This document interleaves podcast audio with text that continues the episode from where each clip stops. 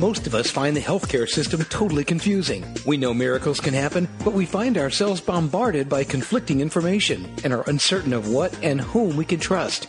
In Getting Better Healthcare, Dr. Steve Feldman and his expert guests walk us through the labyrinth, helping us understand how to take charge of our own and our family's healthcare and what needs to be done for a healthier medical system. It's time to find out what to do. Now, here's Steve.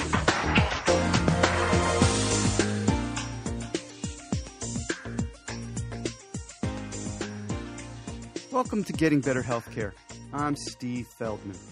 Today, we have an important topic to discuss the recently changed recommendations concerning breast cancer screening. Breast cancer is a terrible disease.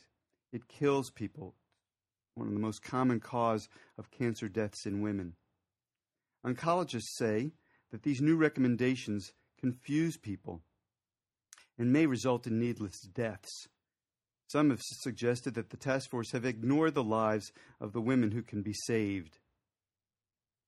The task force that put out these recommendations, the United States Preventive Services Task Force, or USPSTF, is, I believe, trustworthy, reputable, independent, and unbiased. I've done some research on patients' preventative health care needs, and when I did, I used the USPSTF recommendations as a gold standard and it was a standard that no one questioned. In fact, the USPSTF doesn't recommend annual skin cancer screening. They just don't feel the evidence proves it helps patients overall. Breast cancer, however, is a critically important issue because it regularly kills people. To discuss this issue with us today, we have Dr. John Stewart. John is an assistant professor in the Department of Surgery at the Wake Forest University Baptist Medical Center. He's a member of the Comprehensive Cancer Center there.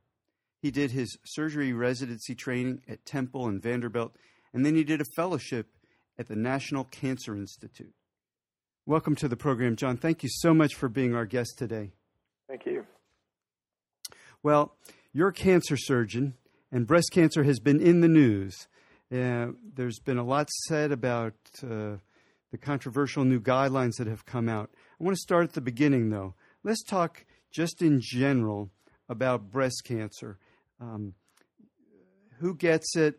Uh, how common it is? Uh, why is it such a big problem? So, breast cancer actually afflicts about one in eight women in the United States. This is significant because over the past 15 years, that number's gone from 111, excuse me, from 1 in 11 to about 1 in 8. Wow. Um, not only are the raw numbers impressive, but if you uh, take a step back and look at the women who actually diagnosed with breast cancer, you can find some uh, pretty uh, significant trends. First of all, uh, breast cancer um, can be found in women who are very young and beginning to uh, raise their families and make, and make significant contributions in terms of uh, their businesses and their jobs. Breast cancer, however, um, really disrupts a lot of that and subsequently um, impacts upon the victim's ability to uh, contribute to the economy. Mm-hmm. You know, I um, I take care of patients with skin cancer. It it rarely kills people, especially the ones that aren't melanoma. But breast cancer kills people. Correct. Now, uh, interestingly, the uh, death rate from breast cancer um, is starting to improve, and I think that that is. Uh, I think thankfully we're able to uh, contribute that to uh, much of the research that is done on breast cancer in terms of understanding how early prevention um, and treatment impacts upon uh, breast cancer survival, as well as understanding the biology of the disease and understanding how uh, groups that are um, disproportionately affected by this disease um, can have better outcomes. I understand that managing breast cancer is a pretty complex issue involving more than just one kind of doctor. So, the fact that breast cancer is, or the or the treatment of breast cancer is fairly complex. Um, many groups, including ours at the Wake Forest University School of Medicine, um, treat women with breast cancer in multimodality uh, clinics. Now, these multimodality clinics are important because um, in one stop, uh, victims of breast cancer are seen by their surgical oncologist, medical oncologist, radiation oncologist, and uh, plastic surgeon at that point, they're able to uh, understand the pros and cons of um, breast conservation therapy, which includes a lumpectomy um, plus radiation therapy, or a mastectomy. They're also um, given the um, they're also given the opportunity to uh, talk with their medical oncologist about the potential need for chemotherapy um, and or um, hormonal modulation with their uh, medical oncologist. And so these multidisciplinary clinics um, give women an opportunity to um, have one-stop shopping. Now, the way that we conduct our clinic is that um, a woman's case is discussed prior to her being seen in clinic by all of the participants in the multidisciplinary clinic that day. Her mammograms are looked at, her MRIs, if uh, if included, um, are all looked at uh, by the treating team. Uh, the treating team then sees the patient, and our coordinators then uh, coordinate the interaction of the physicians to come up with a uh, solid treatment plan for those individuals. This is a just listen to you describe it. This is a lot, and and I'm sure that well, our family's been touched. My personal family has been touched by breast cancer, and and I know this is a very emotional um, uh, time. It has a huge impact on people just to hear it, and then to have to hear about all these different modalities and, and decisions. It's it's a tr- it's a tremendous amount to, to, to take in. There are resources I understand to help people. So there are resources uh, to help um, individuals with breast cancer, and so uh, there are national resources that are available uh, through the internet, um, and we'll discuss those first, and then we'll kind of drill down to the resources that are available at a local um, level. So, with respect to a national level, um, the internet tends to be a very, very good um, education tool. Uh, there are websites such as the American Cancer Society, um, the um, the National Cancer Institute, and the Susan Komen Foundation that are uh, dedicated to uh, helping uh, women with newly, newly diagnosed breast cancer kind of understand the foundations of their treatment and help them um, gain at least a basic understanding of what their treatment options are, um, if their disease um, stage is appropriately treated with mastectomy versus lumpectomy, and it provides them at least the initial uh, data with which to kind of analyze what their situation is. Let, let me stop you there for a second. When we went through it, we looked at all that information and it, it, was great. It's all there. It's still overwhelming, and you're left with, you know, a really difficult decision that that that you know I, I believe patients should be empowered and they they need to be educated, and then you do it for this, and yet you still need guidance. Oh, absolutely, absolutely. So, uh, to me, that is why going to a center that um, is focused on treating breast cancer and has the appropriate support groups um, to kind of help women navigate that complex treatment uh, paradigm. Very, very, very important. So, uh, usually, a woman's first point of contact um, when they go to a large breast cancer center would be the breast care coordinators um, or the breast cancer navigators.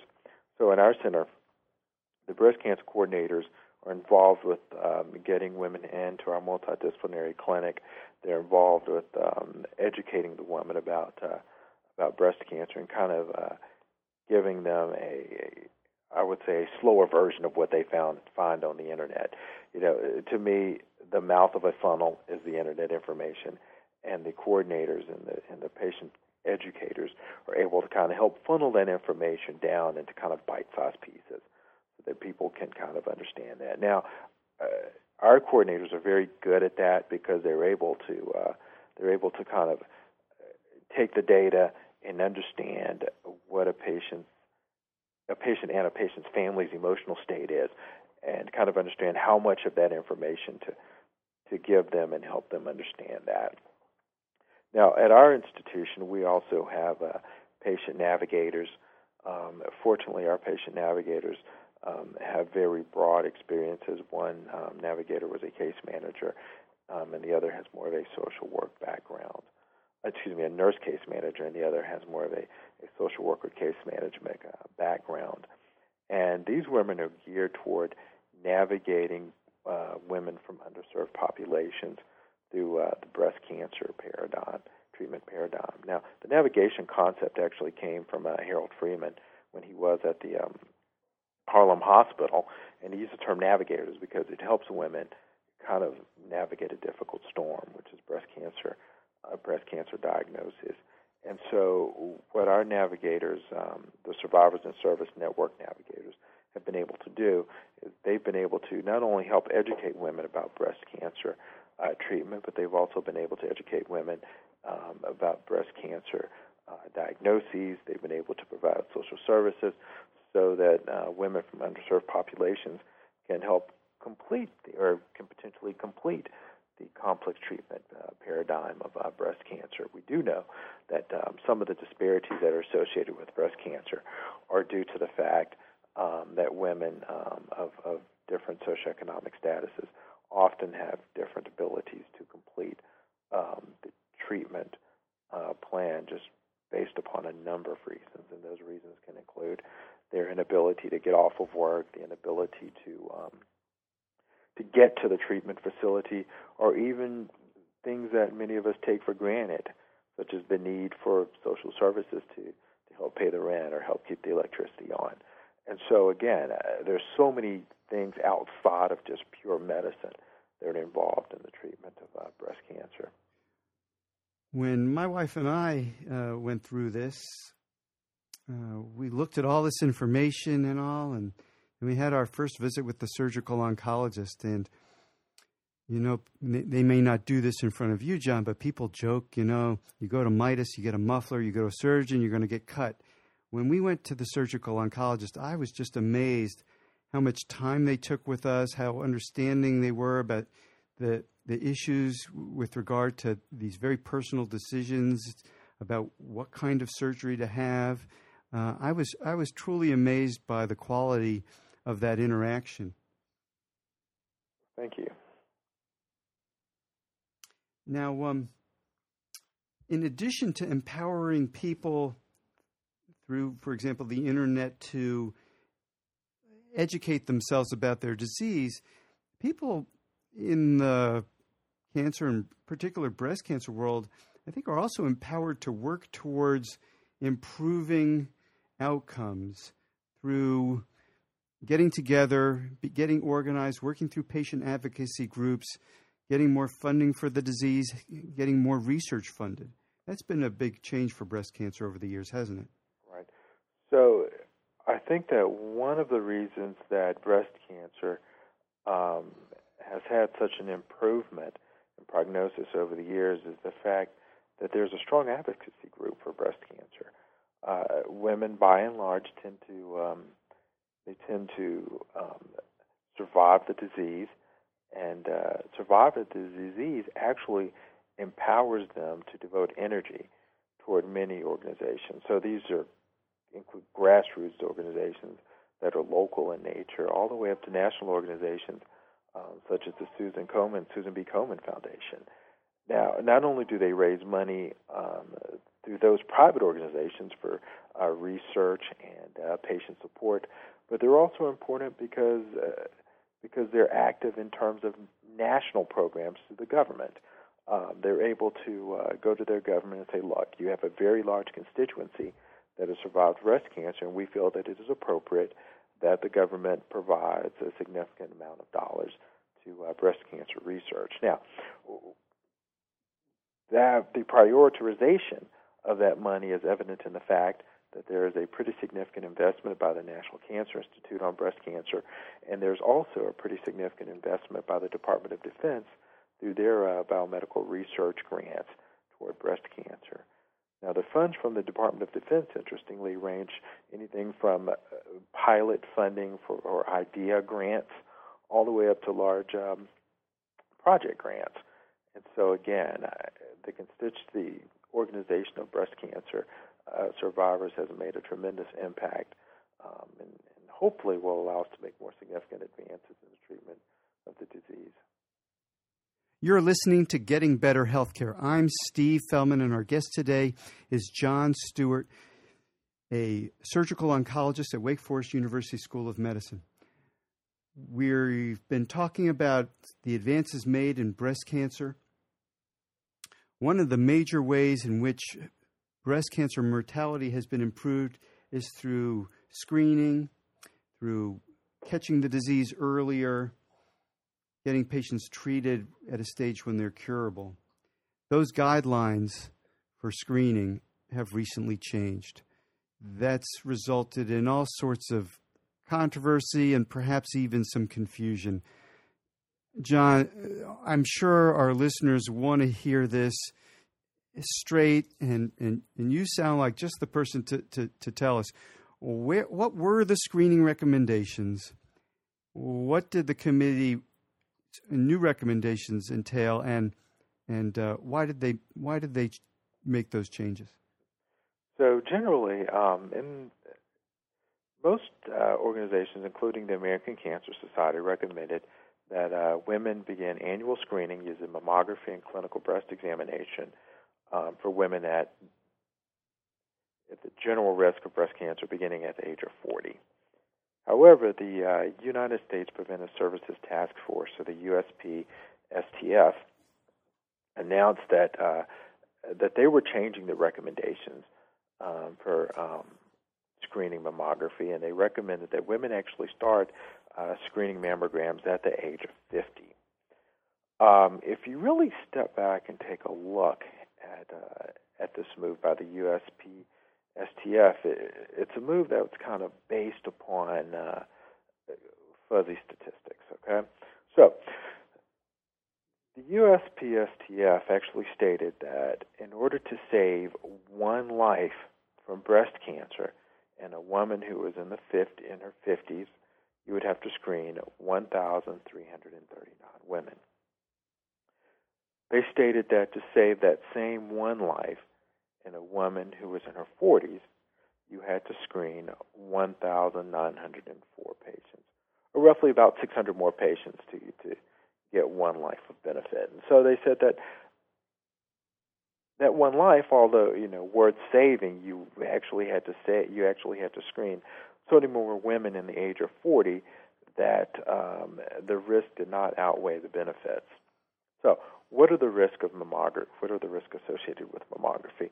Well, not a whole lot. I mean, there's some discomfort that is associated with it, but other than that, um, at least all of the physicians that I've kind of spoken with about these recommendations, uh, we don't really feel as though uh, the statistical analysis that they that the uh, panel did actually warranted them um, changing the the mammogram guidelines. Let me um, just read specifically what it says about ages 40 to 49 in those guidelines. So, the USPSTF recommends against routine screening mammography in women aged 40 to 49. The decision to start regular biennial screening mammography before the age of 50 years should be an individual one and take into account patient context, including the patient's values regarding specific benefits and harms. So, on the one hand, they no longer say at 40 every year you should have it, but they don't quite say when you're younger than 50 you shouldn't have it. What they say is when you're between 40 and 50, you should weigh the benefits and risks. Right. So, and, and let's kind of talk about the risk of uh, of not having your screening. Okay. So, again, uh, the risk of having a mammogram, those risks are minimal, but what you have to do is you have to take those numbers and put them into the context and understand that uh, roughly about 15 to 17 percent of breast cancer deaths occurred in women who are 40 years of age. Now we know that women who are under 40 tend to have more aggressive breast cancer, and so you know if you've got it when you're 40, it's it's not necessarily a good situation. I also understand that between 20 and 25 percent of uh, breast cancer deaths occurred in women who are 50 years of age. So again, in terms of percentages, the percent of women dying of breast cancer is higher in the age of 50, but that is because there are more women who get breast cancer at the age of 50. Again, breast cancer is not an insidious disease if you're 40 years of age, and so it's imperative that women continue to get early screening and do good cl- and have good clinical examinations. I suspect that you've talked to many more physicians about this than I have. I had heard one discussion between a primary care doctor and a medical oncologist. And the medical oncologist, like you said, Well, of course, you want to screen. The benefits, you save lives. The risks of screening are minimal. I don't see any risks of screening. But then the primary care doctor said, Well, you're seeing the patients who have cancer. I'm seeing all the ones who have the um, the positive results and don't have cancer. The, all the I see all the false positives. I see the women who become depressed because of the false positive result. I see in my practice, this primary care doctor said, actual morbidity in those 40 to 50 year olds who had mammography, who had a positive result, but didn't really have the disease. Is you don't think that's much of an issue?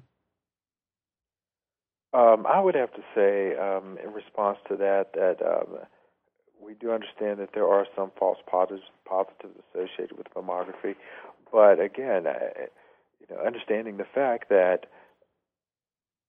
many women who are, uh, are diagnosed at early stages in their 40s are diagnosed um, simply because of mammography. Mm-hmm. And um, and so I think that it is essential for us to continue screening and understanding uh, that again, 15% of the deaths that are caused from breast cancer are caused uh, in these women who, who are, are, younger than age or in their 40s. And so, um, again, I would at any day accept the risk of having a false positive uh, relative to having a 15% death rate from breast cancer.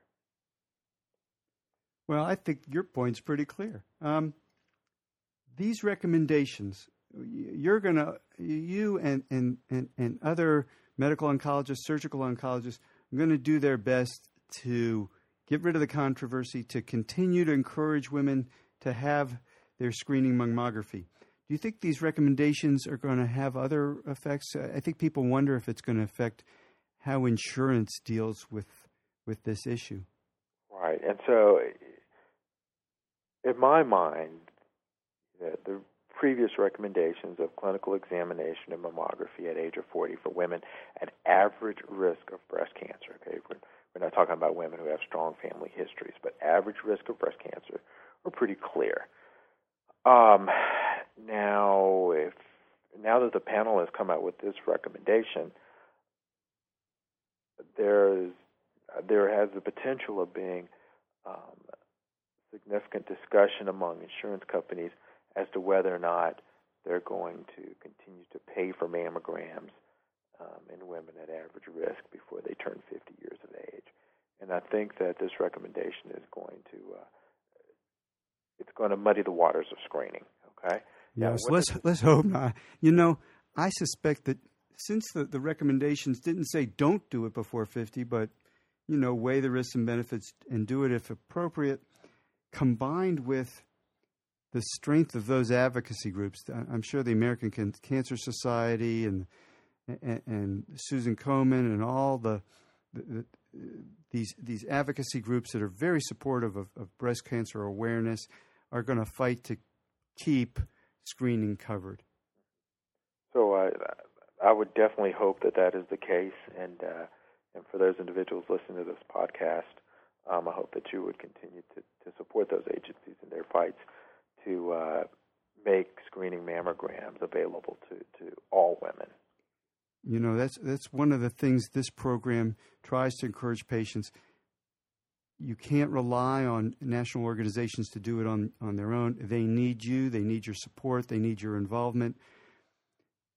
You going into your congressman um, and be, in the sense of being organized with other women and and getting out there su- supporting it with funding supporting it with your feet and your voice really makes a difference absolutely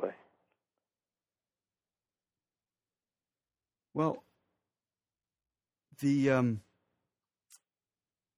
the big cancer center the comprehensive cancer center that you're a part of i'm sure offers every possible resource but you mentioned earlier that people in the community maybe not having quite such good access to comprehensive care center, they may not have all those resources available to them. What's what's happening out in the community um, regarding care and education, and, and, and, what do you see as the future of that? So um, I think that uh, there are a number of, of centers, private centers, that do very good jobs of taking care of women with breast cancer. And if we really think about it, uh, the majority of women who have breast cancer are actually treated in community centers. Um, however, what we do need to understand is that not all populations in community centers receive optimal care.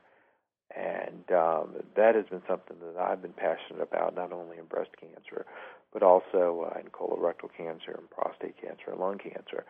Um, and so, what we have done is we've attempted to use the uh, patient navigation model to improve participation um, and screening and improve participation in complex care paradigms. Um, our center uh, just received a, a, grant from the National Cancer Institute for about $300,000 to um, grow patient navigation programs um, in uh, Spartanburg, South Carolina, um, for surgical oncology trials in breast, prostate, and colorectal cancer, um, as well as a sister program in Towson, Maryland, um, to again to help try to ameliorate some of the disparities that are seen in cancer care.